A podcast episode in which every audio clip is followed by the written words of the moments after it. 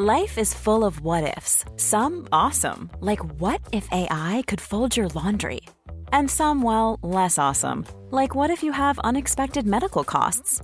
United Healthcare can help get you covered with Health Protector Guard fixed indemnity insurance plans. They supplement your primary plan to help you manage out of pocket costs. No deductibles, no enrollment periods, and especially no more what ifs. Visit uh1.com to find the Health Protector Guard plan for you. Planning for your next trip? Elevate your travel style with Quince. Quince has all the jet setting essentials you'll want for your next getaway, like European linen, premium luggage options, buttery soft Italian leather bags, and so much more. And it's all priced at 50 to 80% less than similar brands. Plus, Quince only works with factories that use safe and ethical manufacturing practices. Pack your bags with high-quality essentials you'll be wearing for vacations to come with Quince. Go to quince.com slash trip for free shipping and 365-day returns. Quality sleep is essential. That's why the Sleep Number Smart Bed is designed for your ever-evolving sleep needs. Need a bed that's firmer or softer on either side? Helps you sleep at a comfortable temperature? Sleep Number Smart Beds let you individualize your comfort so you sleep better together. JD Power ranks Sleep Number number 1 in customer satisfaction with mattresses purchased in-store. And now, save 50% on the Sleep Number limited edition Smart Bed for a limited time. For JD Power 2023 award information, visit jdpower.com/awards. Only at a Sleep Number store or sleepnumber.com. Hello, dear listener, and welcome back to Owning It the Anxiety podcast. This week I am joined by Dr. Aoife Durkin. She's known as the highly sensitive psychologist on Instagram, and for this episode, we're exploring all things teenage anxiety. So, not only going back and reminiscing or, or commiserating on my teenage years where anxiety was rife, but understanding exactly what happens in the teenage brain, why anxiety might be more likely to present at that age, and precisely what we can do about it. So it's for parents of teenagers who want to better support their teen, it's for teenagers who want to listen and better understand why they're feeling how they're feeling, and it's for adults too who want to look back and I guess put a narrative and, and make a bit of sense of their teenage experience, which for a lot of us was really a very difficult time. And um, this is a really, really interesting episode, probably one of my most I, I, I learned a lot from it, um, especially when it comes to the window of tolerance, which I think is such an eye opener. And I hope you find this episode as helpful and informative as I did, and an absolute must for, for the teenage brain. Dr. Aoife Durkin, the highly sensitive psychologist on Instagram. If I had a euro for every time someone messaged me when I share something about Caelan in particular, um, always about him being sensitive. They're like, come here to me. Do you follow Aoife? I know Aoife, you should follow her. Here's a video from the highly sensitive psychologist. I'm like, I know. You are so highly regarded across Ireland and the whole platform. Oh no, thanks, Caroline. I, I, think I just started sharing my experience of being I, I I didn't really even expect it to go that way in the beginning. I set up the platform to launch a course I was um trying to run at the beginning about attachment and how we can help ourselves tune into what we need to be more regulated parent basically and then it was kind of as it grew i recognized god a lot of people don't actually know anything about high sensitivity or what that looks like and then yeah I suppose me being a highly sensitive person and having a highly sensitive child, I thought, okay, I'll start talking about this more. But this is what makes you so um I think successful in, in my eyes because you're when I think about experts and psychologists, you know, we have this idea in our head of the sort of untouchable, impenetrable, unflappable person who has it all figured out. And it's really nice and reassuring and comforting to hear from experts who are are totally confident to share their vulnerabilities as well. Like having the piece of paper or the degree or the masters does not mean you're suddenly um, impervious to life's stresses whether it's anxiety with yourself or the challenges of being a parent. And i think breaking that barrier down between expert and just human being um, i think we need more of that in in this world. I really do. And i think bringing a personal element into it um, makes people connect with you and I certainly, when I was struggling with anxiety to the extent that I was back in 2014, I was kind of turning away from experts. I wanted to hear from someone who was like, I get it. I feel just like you. I know what it's like. And if I had met someone like you who was able to apply that with a bit of the understanding about what's happening in the brain and the body and it would have just made the world of difference. So I'm so grateful that you are doing what you do and sharing sharing what you share because you can reach so many people. Um, today we are, I mean, I think, I mean, if you're happy to, I would love to have you to come back and, and delve more into like highly sensitive people in general, because I think that maybe we are more prone to anxiety. Also dealing with um being anxious as a parent, which is just something that has a lot of my listeners who are parents obviously experience. But today we're going to talk about teenage anxiety. Yeah. Great. And thank you for all of that. That's really kind of you. And I do think you're right. I think the more, and that's a big goal as well, Caroline, the more we normalize this and not necessarily, because we're all human, we're all, we all experience these things, but there is sometimes a tendency for experts to maybe, and not that they, a well meaning intentioned a lot of the time, but it can be a very us versus them, you know, a very kind of medical model. Sometimes, not everybody, but a very kind of a child or a teen would go and you're diagnosed with something or you feel even more vulnerable about all that because it's like gosh what's wrong with me? You're slapped with uh, you know this diagnosis or that diagnosis and you feel you know inherently i'm very different whereas the more we talk about these things and create awareness that we all struggle or we all experience pain and that's going to then manifest in anxiety for some of us depression you know addiction whatever it looks like but we talk about it it will hopefully help people feel less alone, less weird, and more able to speak out and get help. I think so. I mean, I so vividly remember being a teenager myself. And I mean, at this point, I didn't even identify what I was going through as anxiety. It was just because for me, it always manifested as IBS or stomach troubles. And the amount of experts I went to who I'm sure meant well, but kind of looked at me as if I just needed to get over it or get on with it or like that it's just all in your head. And and actually the funny thing is when it, when it is anxiety it it is what's happening in your head manifesting in your stomach. But i i was like you're not hearing me. You're not like i'm not imagining this. Like of course i feel anxious or i feel worried about going out to things because i'm afraid i'll have an upset stomach like anybody would. And i was just i mean so much of the anxiety came from just not being heard or understood. I think i hope that for teenagers these days that's less of an issue because we're so much more sensitive to their experience and aware of it um, from an early age. So, I suppose to start, I think it's really important to talk about teenage anxiety. I, I get an awful lot of messages from parents saying, you know, first of all ask me like would my book be suitable or would my what i talk about be suitable for a teen and i don't really know because like i've written that as an adult and i'm you know communicating to adults i i know my own adult brain it's a different brain though for a teenager right yeah, right. Like how they what they're going to need and respond to is is different, and even the, the makeup of their brain is different as a teenager. So can you t- can you first start by telling me why anxiety might be more of an issue at the teenage stage? Yeah. So I what I might do, Caroline, just I'll lead into that. I might talk to you a little bit about our window of tolerance first and how then and why some of us are more anxious and then what that will look like with the teenage brain. Um, so uh, our window of tolerance is basically our ability to kind of feel safe or our ability to handle stress and adversity then as we get older. So some of us are born with bigger windows and some of us are born with smaller windows. So let's say you have a child who is born into the world with a kind of you know, easygoing temperament and what's of, that like? yeah, yeah, I, I know. it was only I was saying that to him until my second came along going, whoa, this is what an easygoing temperament is. Oh, oh God. Compared to uh, my highly sensitive little man who's the best in the world, but Jesus. Oh my God, I know. um, but yeah, so you have a child like that who, you know, their their safe zone or their ability to handle stress is a little bit bigger.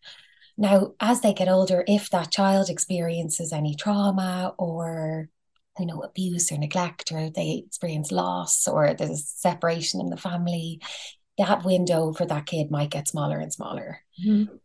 So we can kind of understand that then that they might be more prone to anxiety and depression later on because that window or that optimal safe zone has shrunk a little bit okay then you have a child like me uh, you know, or, or my son or myself who just comes into this world with a smaller window anyway.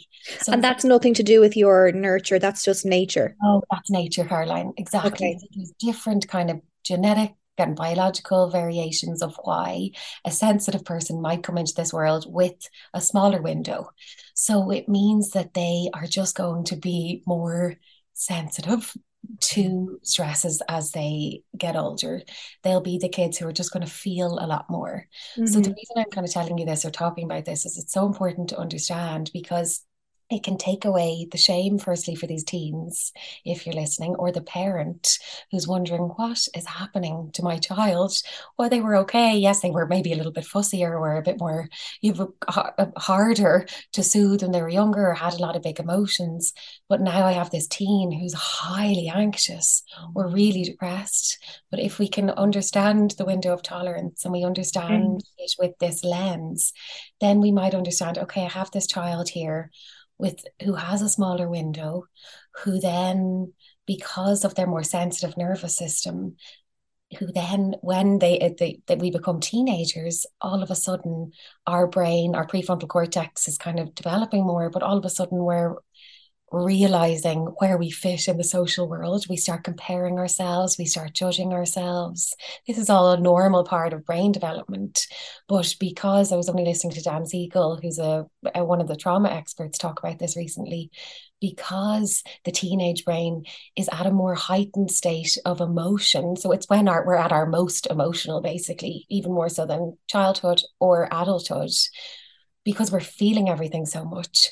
Then you can imagine what might happen for a teen like this who begins comparing themselves or judging themselves, who already has a smaller window of tolerance. Mm-hmm. You're going to get bumped out of that window a lot quicker into hyperarousal, which is a lot of anxiety, or hypoarousal, which is kind of our more depressive states.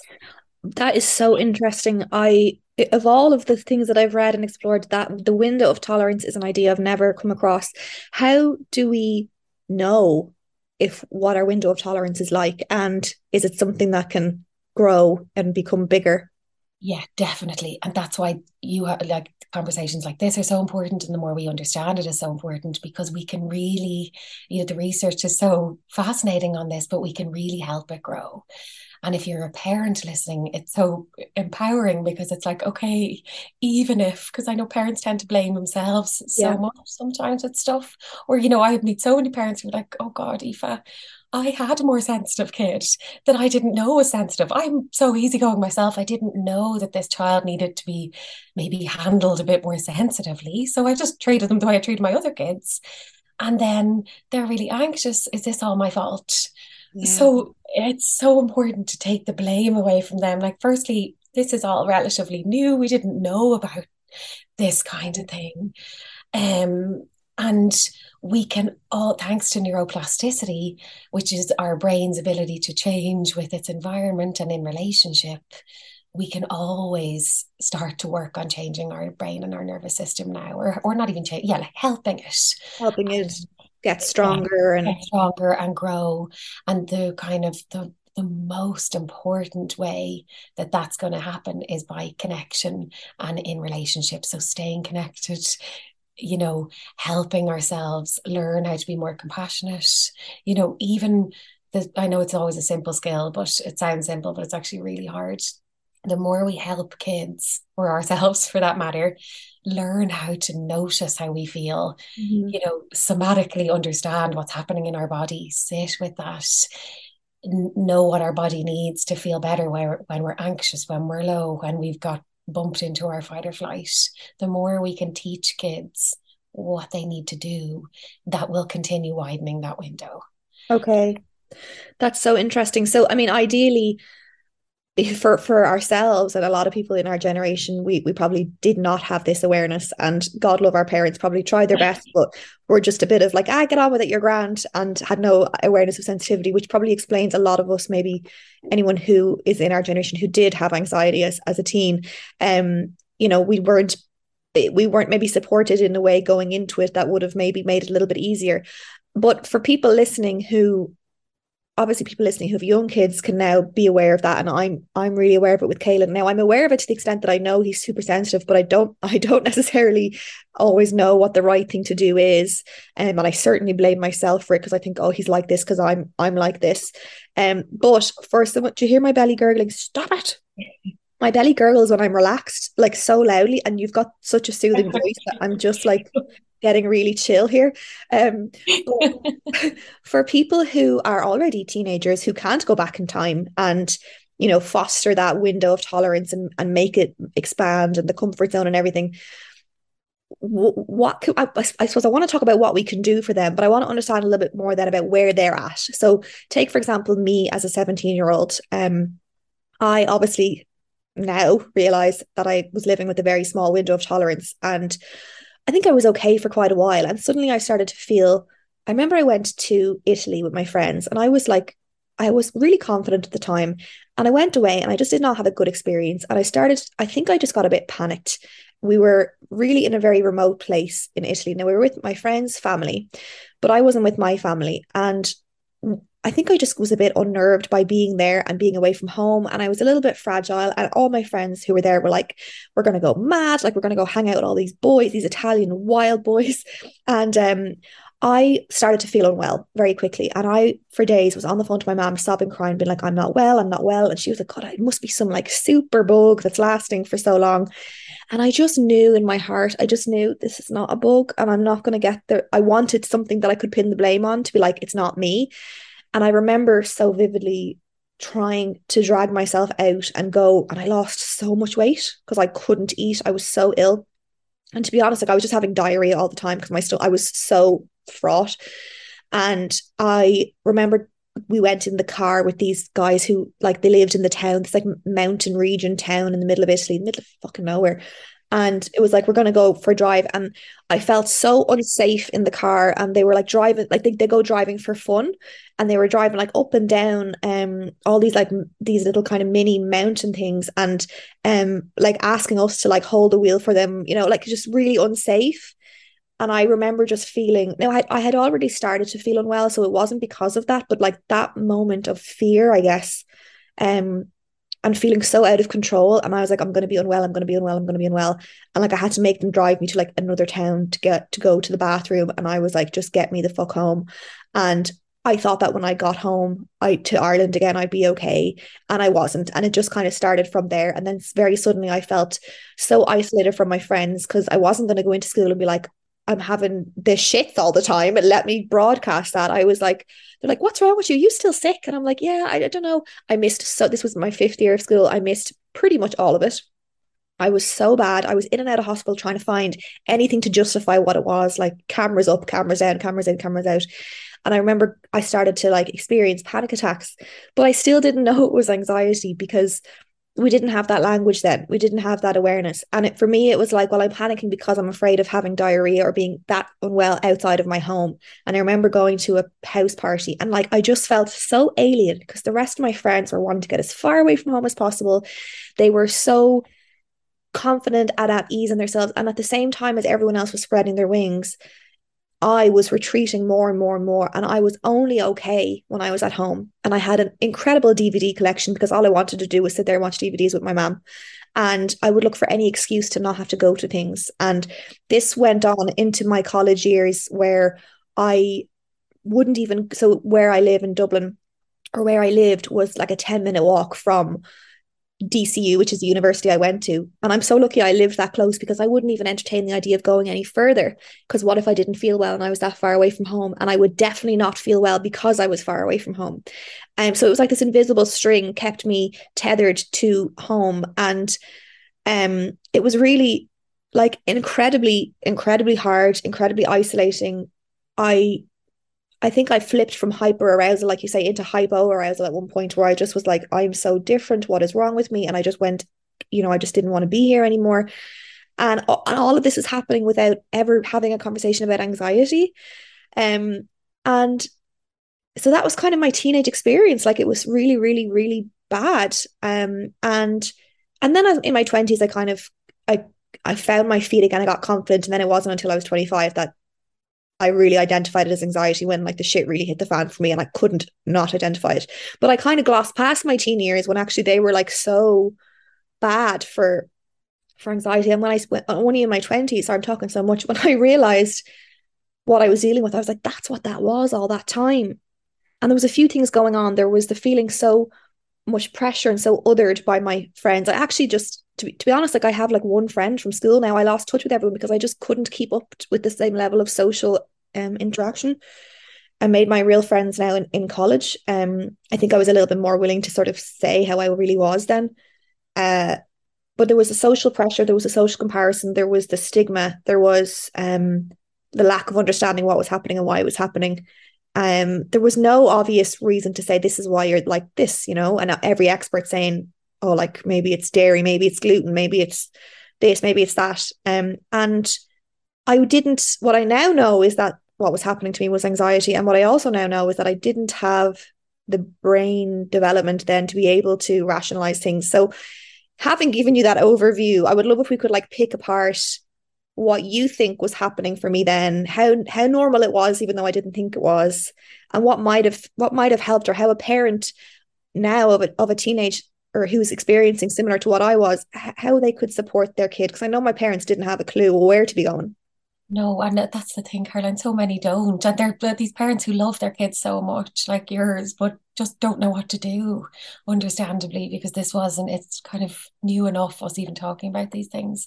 But I'm so sorry that was your experience for those years because they're such formative years, and they have it has an impact on us long term. You know when they're hard, because like that, you're living in a state of feeling really anxious or of feeling really down or feeling really lonely. And we know that those years you need loads of connection, loads of, you know, feeling supported and feeling part of the tribe, I suppose, in a way, to for kind of optimal development or for us to feel secure in ourselves or our self-worth to continue to grow.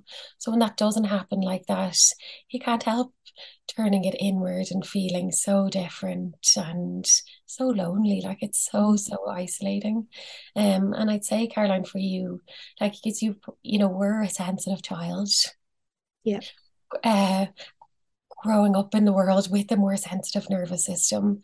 And so then, you think I maybe came in with this smaller window and then that window I, was made smaller by experiences? I'd say so. I'd say so from listening to you. I would think now that's my own, you know, my my own. Um, I'm like, you know, we don't put labels on people. Here's your diagnosis. I'm only joking, but you know what I mean. I would imagine you were a sensitive child, came into this world just with a smaller window. And again, if anyone's listening, that's not a bad thing. You know, that's a real superpower in so many ways. Hence, I'm trying as best I can to spread that uh, narrative around it. But it does mean that life can be harder because like that let's say you go to you go to Italy which is already you're you're young. How old were you when you went? Like 17 you're still so young. Like I said we've 17 year olds now. They look older they talk older they I thought I was 27 when I was 17 but I your brain or the way you're functioning everything you're still only you're still so young you know you still need so much support and so much minding at that age even though we tend to think you know maybe sometimes they don't they we, we really do why don't more infant formula companies use organic, grass fed whole milk instead of skim? Why don't more infant formula companies use the latest breast milk science? Why don't more infant formula companies run their own clinical trials?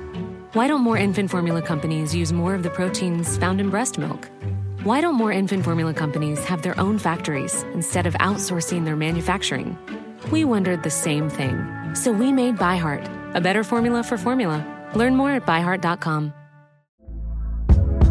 Hey there, it's Michelle Norris. I'm host of a podcast called Your Mama's Kitchen. When I travel, I'm usually looking for a way to find a taste of home when I'm not at home. And one of the things I love to do when I am at home is entertain. And Airbnb allows me to do that. When I was in California recently, I rented a house that had a great kitchen. And when we were sitting around the table, we we're all thinking, we're in someone else's house. Someone could be in all of our homes as well. If you have a home, but you're not always at home, you have an Airbnb. Your home might be worth more than you think. Find out how much at airbnb.com/slash host. Ever catch yourself eating the same flavorless dinner three days in a row? Dreaming of something better? Well, HelloFresh is your guilt-free dream come true, baby. It's me, Keke Palmer. Let's wake up those taste buds with hot, juicy pecan-crusted chicken or garlic butter shrimp scampi. Mm. Hello Fresh. Stop dreaming of all the delicious possibilities and dig in at HelloFresh.com. Let's get this dinner party started.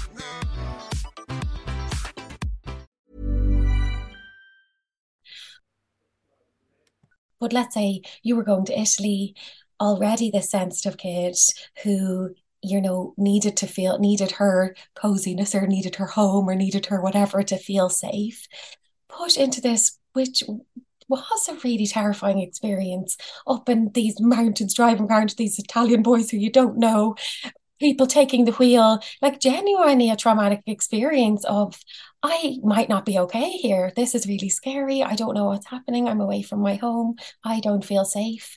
So, if we think about that child who already has a smaller window, who then gets bumped out of that window like a catapult in a very scary situation, which that was. And, and again, there was probably loads of little factors leading up to it that kind of were slowly bumping you out. And then this happens, if that's the event you remember most. And then you're stuck out there in the atmosphere of hypoarousal, you know. So it's like then you're gone. And then it can be so hard to bring yourself back in. So, what sounds like it happened to you was this manifests manifested all physically then. You mm-hmm. know so your tummy you probably had no idea what was going on. So your body was telling you i'm not safe. This isn't okay. Experiencing diarrhea all the time or ibs and then you know what's so hard about that is all of a sudden you're already anxious. You don't feel safe. You don't feel you know in that optimal zone. And now you're worried about going places because your tummy very likely will kick off. And that and was perpetuating it further exactly. I, then I started to just not go anywhere and I didn't go on class trips. I wouldn't go and, and I would look for any excuse not to go. And I found it like that what was what was maybe anxiety about whatever was going on in my life became anxiety about like I, I can't let anyone know because they'll be mm. like, what's wrong with you? You're that's really um, weird you know, like why why aren't you going on the trip? Like you're sap, you know, like all this kind of stuff. I know, like, I know. It was just uh, it's like anxiety just grew and grew and grew.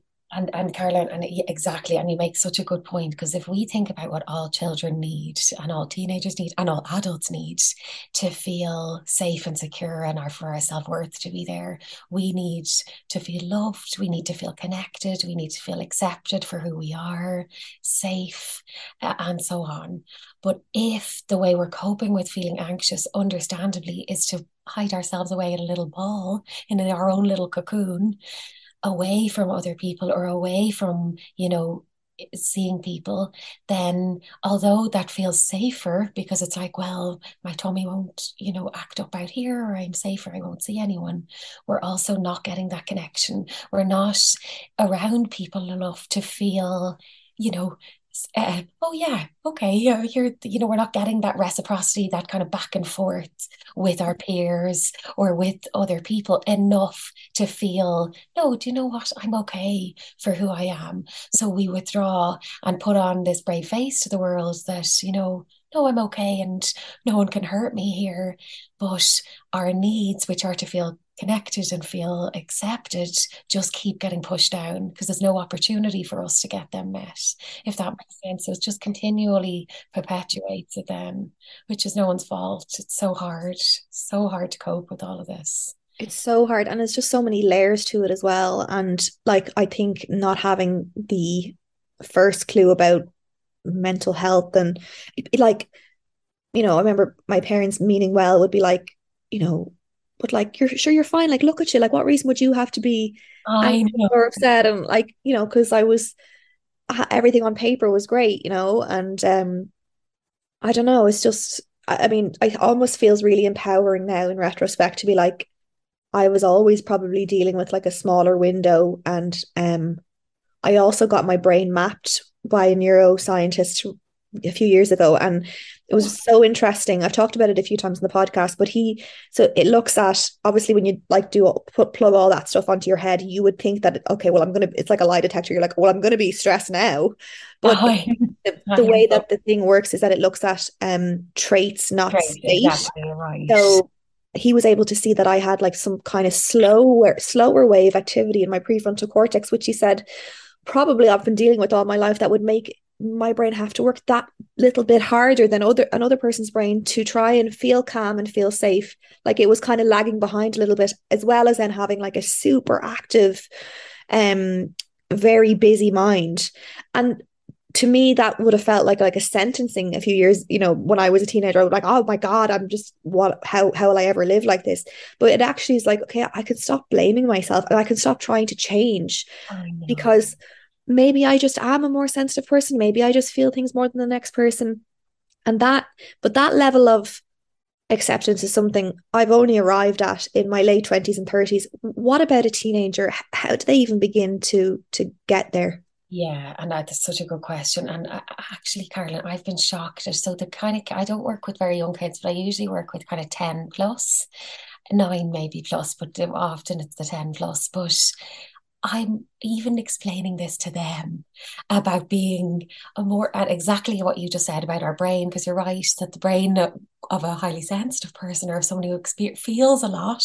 I have a very active limbic system. You know, you feel everything so much, and maybe our prefrontal cortex, this area, isn't you know, no, it's it's not. It might not be as strong as somebody else's for various reasons. But again, if we think about that window of tolerance, we can strengthen that all the time.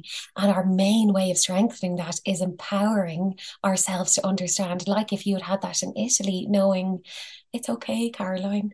You are somebody who likes being cozy at home, who likes your, you know, warmth and feeling safe. And this is really scary. You don't know these people. You're driving around with a random Italian dudes up in the middle of nowhere.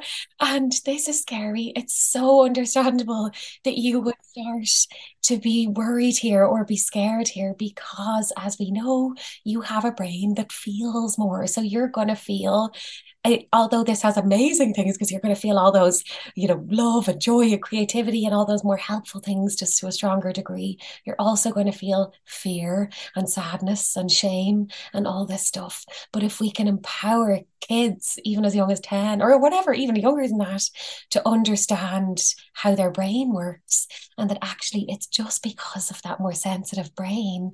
And then we can train them and help them know what do I need then in those moments? So, what do I need when I start to feel more scared than my peers around me, or, you know, more sad than other people about something or for feeling. I remember, Caroline, like I used to, you know, let's say I was left out of something, and my friends who, you know, were more easygoing temperaments would be like, Aoife, you know, it's grand. Like in the grand scheme of things, it's not a big deal. And to me, like this was just the end of the world. Like any anything sad I went through as a teenager because I didn't understand my brain. I didn't understand why this was so hard for me.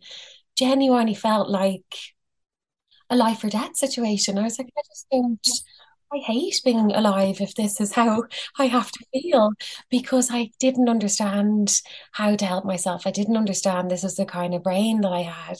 And had I, you know, not had I been a bit more empowered, maybe it wouldn't have led to so much shame for a long time or feeling so different. Shame, or... yeah, the shame and the feeling different is just such a um it's such a roadblock there. And I think that's where teenage anxiety can get really hard. Like, because they mightn't even be willing to talk to their parents about it. They mightn't even be willing to identify it within themselves. They mightn't even know how to. So, how mm-hmm. might a parent recognize that anxiety is getting to be an issue for a child? Like, for me now, I would be like, if your kid has lots of tummy troubles, maybe think about there being something else at play there.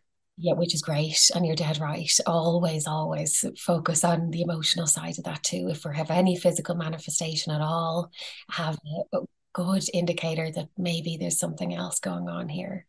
It can look different for different kids, Caroline. So let's say you have those people who like you or my, I maybe sometimes who w- withdrew or who just wanted to be cozy at home and just didn't want to talk to people sometimes or it was just it was safer to go nowhere not interact. Then you have it, that which, which can be complicated too if you have kids that get really angry as a way of dealing with their anxiety. And I hate kind of gender stereotyping, but it tends to sometimes we see it more with boys who are experiencing anxiety, eh, not always, but maybe it's safer for them to be angry. So you've got these kids in school who are just, you know, what we'd categorize our teachers or people would be like, they're just bold, you know, they're just you know, acting out or really angry and, or, you know, whatever this looks like. And it can be so hard for the parent or the teacher or anyone in that kid's life because they're pushing everyone away. Again, as a suit of armor, it's like I, they feel really anxious. They don't feel okay in themselves, maybe experiencing social anxiety or whatever that is. Put that suit or suit of armor on be kind of more aggressive or pissed off with the world or angry, which perpetuates again that feeling of loneliness because people just get annoyed back at them. It's so hard to stay regulated as a parent with that.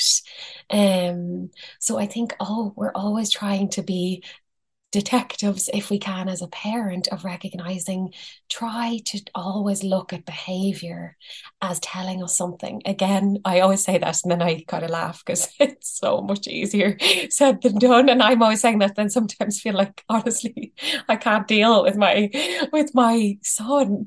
But in as much as we can whether we're seeing you know the child who's withdrawing and playing video games all the time doesn't seem to want to interact with anyone else. The child who doesn't uh, used to be outgoing and then all of a sudden doesn't want to see friends anymore. The kid who's angry the kid who's maybe binge eating a lot or watching excessive tv you know anything that kind of is taking them away from feeling more connected that's a good indicator that they're feeling anxious about something or, or down about something, but that they're being pushed out of that window of tolerance and looking for other ways to soothe themselves. So if there's like a behavioral change. Exactly. Sorry, Caroline. And the, the most so the most obvious markers then might be like tummy troubles, um, some sort of physical symptom that they're complaining of, or a change in mood, which might look like anger, but could actually be fueled by fear. Yeah, but they just don't realize. Yeah, or like eating disorders. You know, I remember when I was going through a period of really anxious time in sixth year, I put on four stone in a year, you know, and in one year because I was so, so stressed. And my way of coping with that was food, you know, uh, and then unfortunately that flip flopped again a year after that into the complete opposite.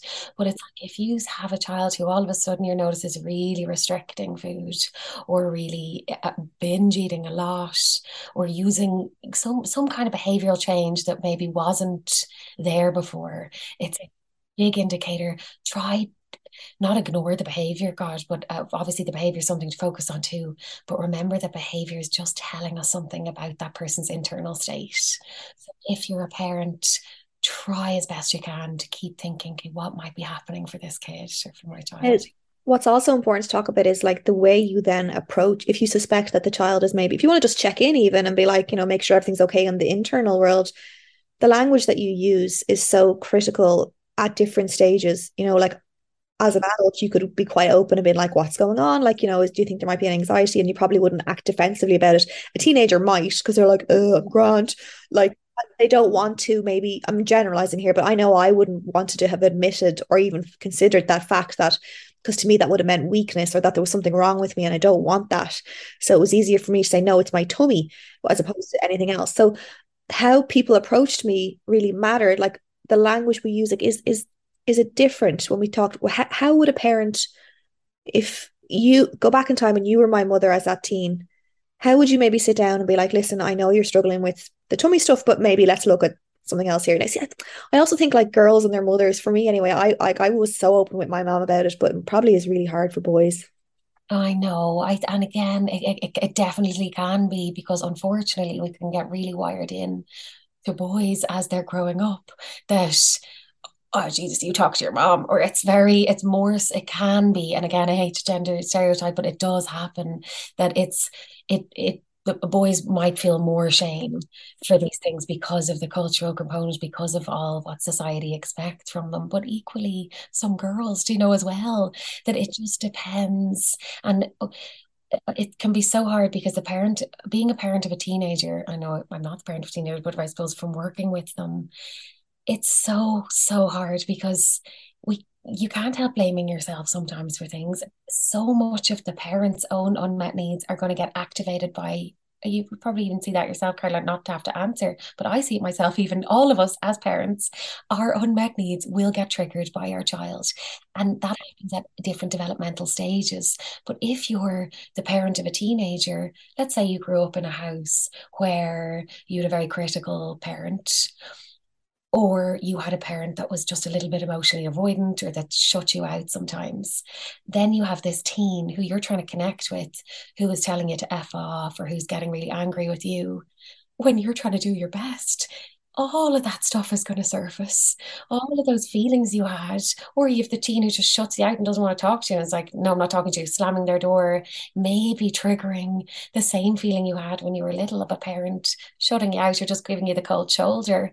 It can, it evokes so much. So it can be very hard for that parent to know how to relate or how to talk to their child without feeling angry themselves or without wanting to get very controlling then of the child's behavior because or, they or really so wanting to fix it as well or really wanting to fix it. Exactly. Exactly.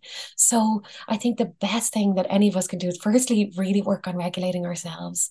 Secondly remember to go slow with teens. It'll be a little look a little bit different but to let them know that you're that you're there, that you care. Even just some things like, you know, trying to relate to them. But you know, look, I remember, I remember when I was younger feeling, you know, uh, so let's say like that if that if I was your mom, Caroline, maybe it was like, you know, when you came home. But, you know, and again, everyone don't mind my language, use your own language here. But it's like, yeah, I know, love, you know, it's, uh, don't worry, it's so hard. You went away there on your own, away from home. It was scary. It's okay. And maybe the tummy and your all the diarrhea and your IBS as a result of that is because you were away from home in the scary place. And it's so normal and natural that that might have set off a stress response response for you you know i i just want you to know that i'm here and you know i'll mind you and whatever I can do. But it's just really keeping that line of communication. They'll probably tell you, go away, nothing's wrong with me. And if you're the parent of a teen, to remember slowly, slowly, and just keep reminding them that you're there. It might take a while. It might take a while for them to feel safe enough. Do you even remember that, Caroline? Like I, someone would try to talk to me and I'd be initially defensive. And then if they, if I kind of could see that they were still this caring person who loved me and cared about me, slowly, slowly, I might have been able to open up a little bit more. But if you're met with defensiveness, it's hard. Yeah, like I don't, I don't think I ever was defensive because I think I was so desperate to be heard, and I was so like, I just wanted someone to take me seriously that I was feeling the how I was feeling. Um, and I think had this is not to blame my gorgeous mom who has always done anything and everything to help me with with anxiety but we just didn't know. We just didn't understand. If she had been able to kind of take a helicopter view of that trip to Italy for example and that's just an isolated event and be like okay maybe her stress response has been triggered here. And like these are things she's only out from me talking about it and stuff. If if we could understand and the same as when I was in my 20s and my, my stress response was triggered massively by this job change with that but then I stayed in this state of stress and then I stayed in, in, in really intense anxiety. I think I stayed there because I didn't know how to down regulate again and I didn't know I didn't really know what was happening, so I didn't. I just stayed up there in in hyper. Is hyper arousal anxiety? Yeah, yeah, exactly. And you just get stuck out there. It's so hard, and that's why of our cognitive approaches aren't necessarily helpful. For I don't mean won't be helpful at all, but I mean we have to really help build up our prefrontal cortex before that's going to be helpful. So it's if we can even if you know the work of uh, Dr. Bruce Perry, Caroline, I must send you something otherwise on it. But it's to regulate, relate, reason first with kids. And i would i would tell parents no matter what age your child is to adopt that approach. So he kind of was working with helping us understand trauma and rather than trying to talk things out or you know help a child understand something by talking to them about it it's first by helping them regulate their body. So it's first all the somatic work all the kind of either breathing or movement or you know uh, running or walking or all that repetitive movement that will help activate their brainstem enough to then relate with them to remember to just So just focus on the relationship. Don't worry too much about trying to connect cognitively or help them understand anything cognitively yet.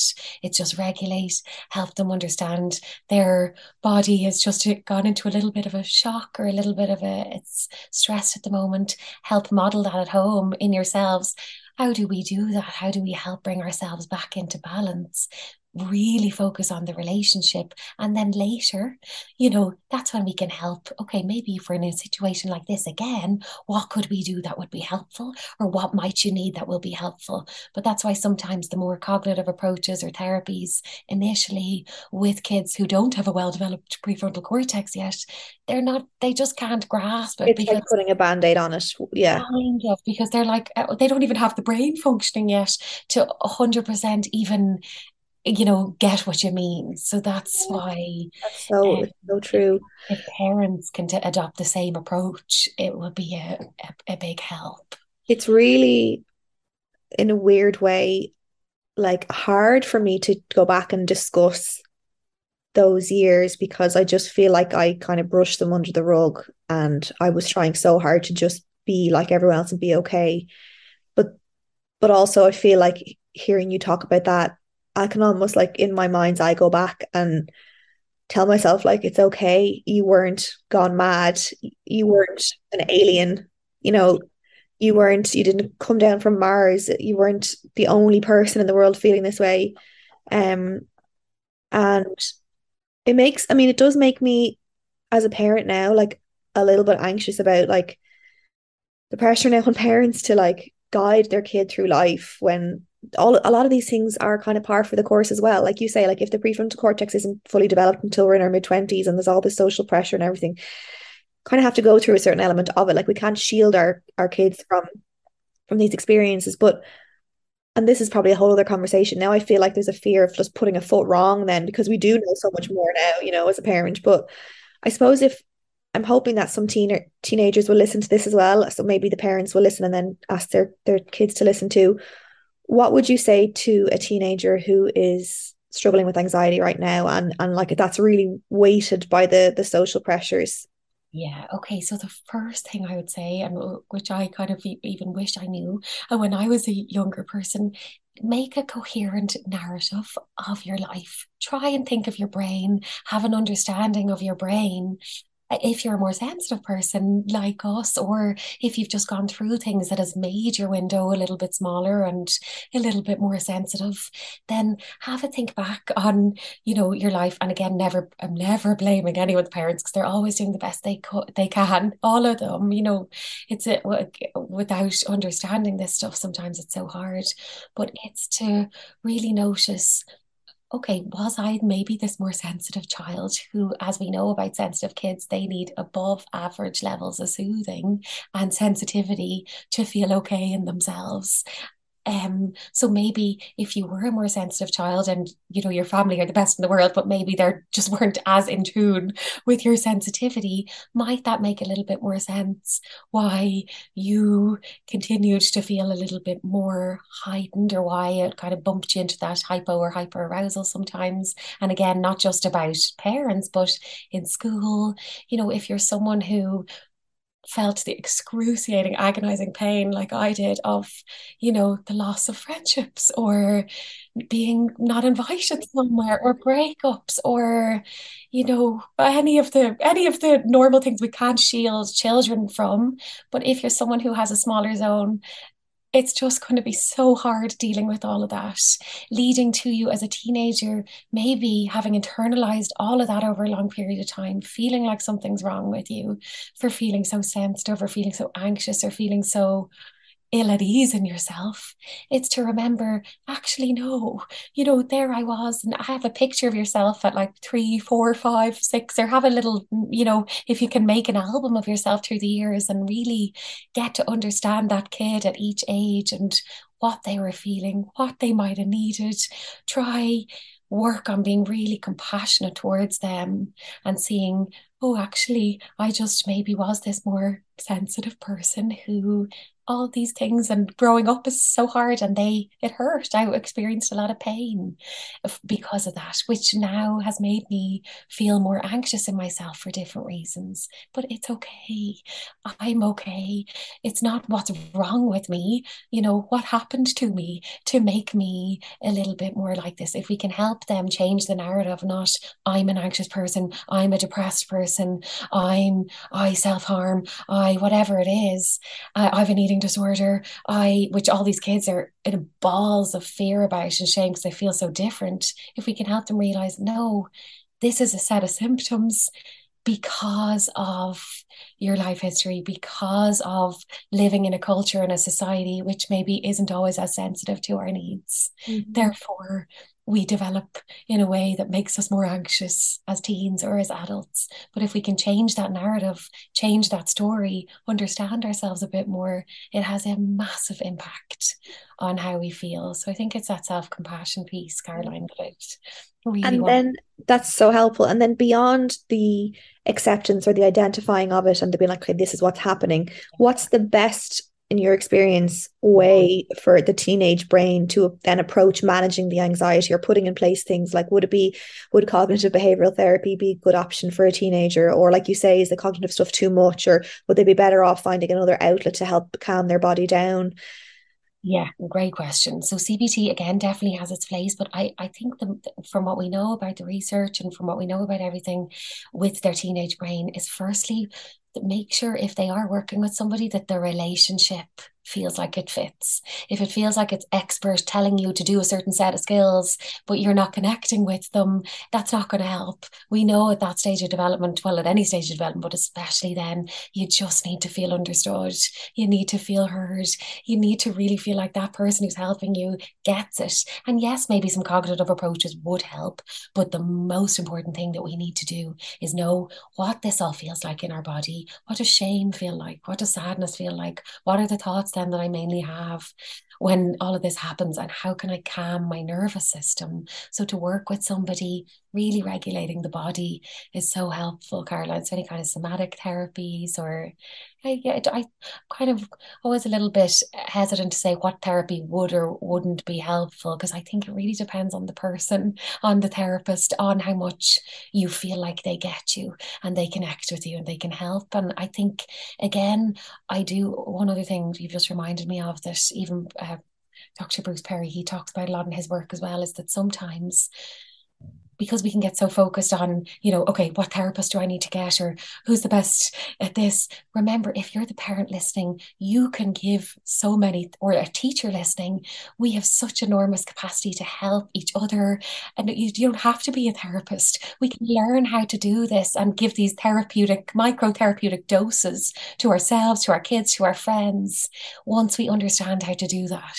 So and the main way we can understand how to do that is by just learning how to listen, how to sensitively listen and be attuned to somebody else when they're in pain. Um, and just to be there for them and let them know that we're there without judging them. That's probably the most important thing any of us could do therapist, friend, teacher, parent, whoever it may be. And those micro doses can really help it's mm. probably so you know as an adult we we look into how to learn how to like hold space for ourselves so well and like really sit with our feelings. And i don't know i just this needs this needs to be happening at a teenage age so that you can then easily turn to those skills as an adult. You know, I, I feel like I did all my learning as an adult on this stuff when I was in a really bad place and it was out of desperation as opposed to being able to like have the awareness and the compassion and the skills and the understanding to then be able to hopefully like this is something I said we, we spoke about um in, in our in our back and forth before we recorded that like for me I think you know as hard as it is to experience anxiety like that when you're young or or you know even friends of mine who have like 10 or 11 year olds who are experiencing it.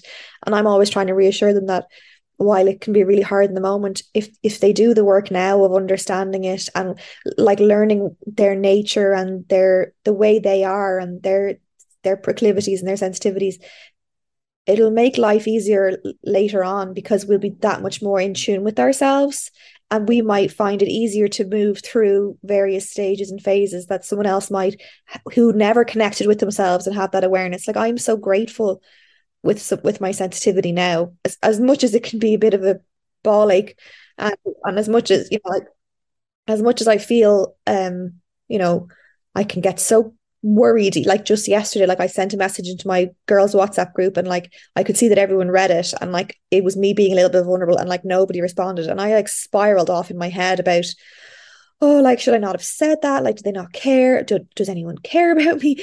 And like all that all that noise is such a downside of it but for me I I connect with people so well I hope.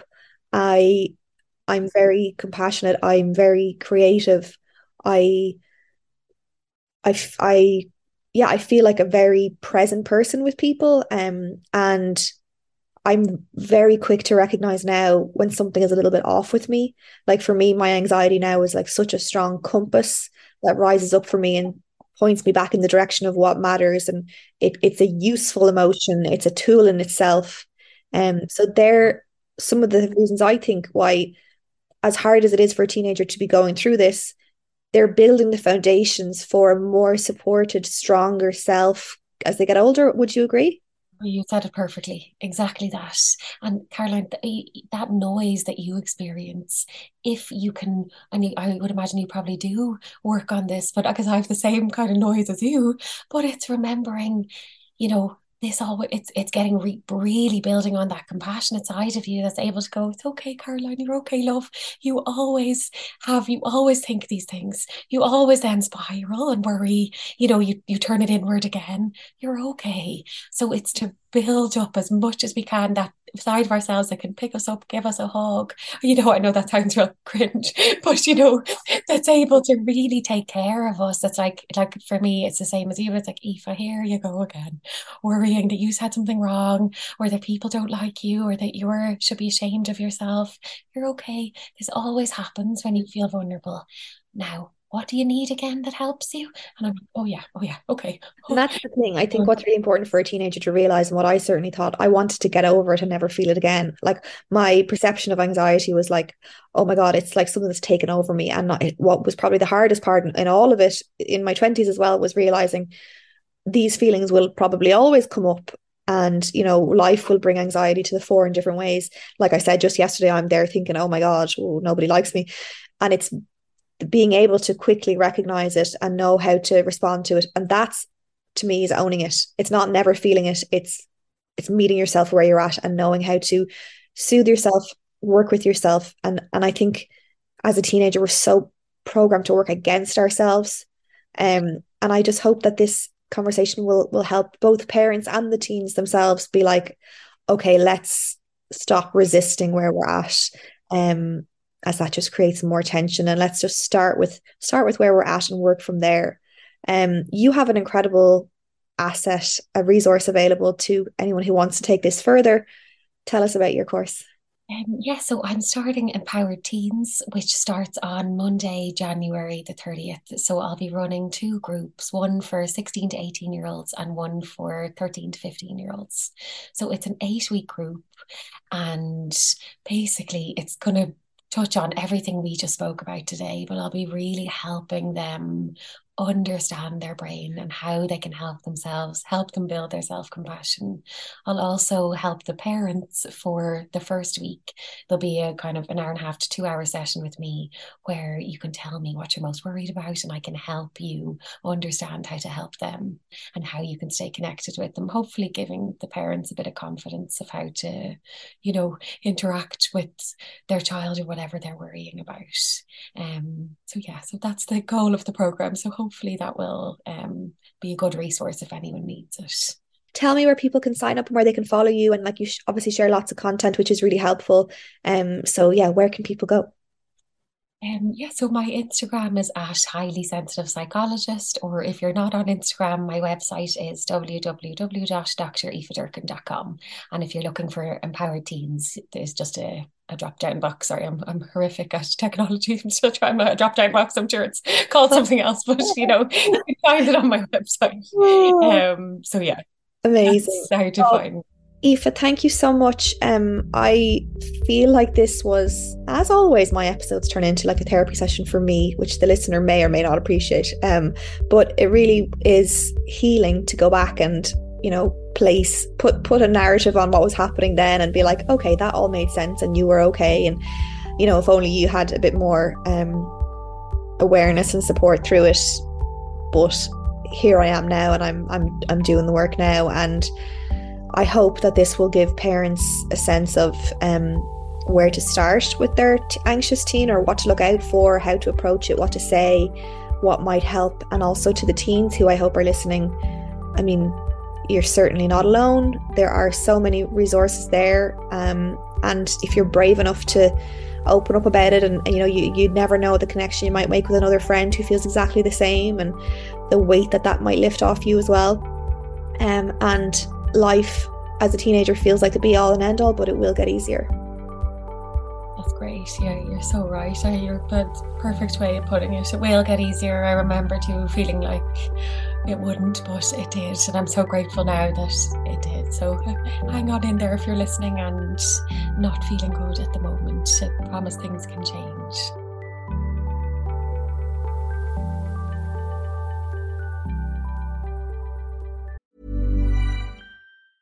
Witness history at Roland Garros, where old rivalries meet new talent on the clay battleground. Tennis Channel Plus is your place to watch. Stream every court from your phone or smart TV live in HD. Experience three weeks of unparalleled access as the world's top players in tennis face off to see if the veterans maintain their dominance or if a fresh face rises to challenge them. Daily live coverage of the French Open begins Monday, May 20th. Stream it now with Tennis Channel Plus to be there when it happens. Why don't more infant formula companies use organic, grass fed whole milk instead of skim? Why don't more infant formula companies use the latest breast milk science? Why don't more infant formula companies run their own clinical trials? Why don't more infant formula companies use more of the proteins found in breast milk? Why don't more infant formula companies have their own factories instead of outsourcing their manufacturing? We wondered the same thing. So we made ByHeart, a better formula for formula.